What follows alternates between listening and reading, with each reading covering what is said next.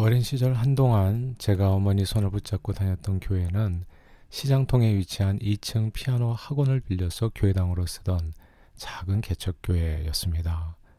얼마 후 교회가 부흥해서요, 우리 교회가 소위 내 집 마련의 그 꿈을 이루게 되었을 때, 우리 중고등부 학생들도 모두 나서서 교회 이삿짐을 함께 날랐던 기억이 아직도 새롭습니다. 그때 약간 이해가 되지 않았던 일들이 있었어요. 목사님 설교가 조금 앞뒤가 맞지 않았거든요. 서론은 있는데 본론과 결론이 아, 죄송하지만 서로 잘 연결이 되지 않았습니다.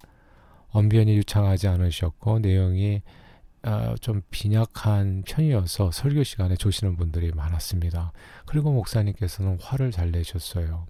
인품이 아주 훌륭하다는 느낌도 들지 않았습니다. 그런데 놀랍게도 예배는 매우 은혜로웠습니다. 예배 중 하나님의 임재를 느끼고 부족한 설교에도 자신의 가슴을 치며 눈물로 회개하는 분들이 많았습니다. 그리고 교회가 부흥했습니다. 매우 이상한 경험이었습니다. 인풋은 그다지 훌륭한 것 같지 않은데 나오는 아웃풋이 경이로웠거든요. 도대체 what happened? 무슨 일이지? 이상했습니다. 오래전 한국 사회에서 신학교는 학문적인 수준이 일반 대학교에 비해 조금 떨어지는 편이었습니다. 그래서 성적이 뛰어난 학생들보다는 주의종이 되겠다는 사명감을 가진 학생들이 신학교에 들어갔습니다.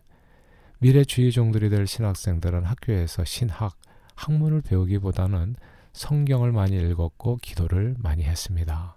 새벽 기도, 철야 기도, 산기도, 금식 기도 하면서 월급이랄 것도 없는 작은 사례비에 아무런 불평도 하지 않고 전도사로 주님의 몸된 교회를 땀 흘려 섬겼습니다.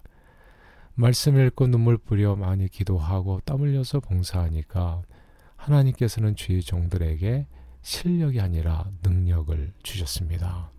경건의 모양이 아니라 경건의 능력을 주셨습니다. 말씀을 선포하면 사람들의 마음을 짓고 회개하는 역사가 나타났고 병든 자에게 손을 얹어 기도하면 병들이 나왔고요. 예수 이름 불러 귀신을 명하면 귀신들이 쫓겨갔습니다. 사람들은 목사님의 듣기 좋은 언변의 마음이 끌려 교회 나온 것이 아니라 하나님의 능력을 보고 교회 나오기 시작했습니다. 그리고 주의 종들을 본받아서 성도들도 단순히 성경 읽고 새벽 기도, 철야 기도, 산기도, 금식 기도들을 많이 했습니다.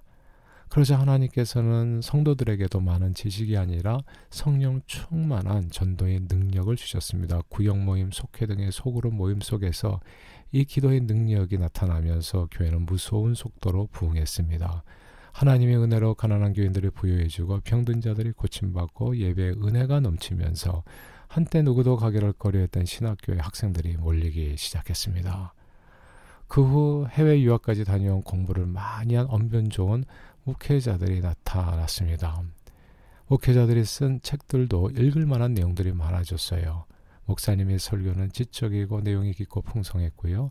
온갖 악기를 동원하여 드리는 찬양과 좋은 음향과 영상 시스템을 갖춘 교회 예배는 예전과 비교할 수 없이 세련돼졌습니다.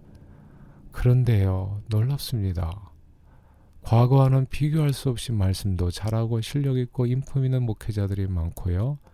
과거와는 비교할 수 없이 좋은 예배 환경에서 신앙생활을 하게 되었는데 과거와는 비교할 수 없이 교회는 위축되고 세상에 대한 영향력을 잃고 약해져 가는 듯 싶습니다.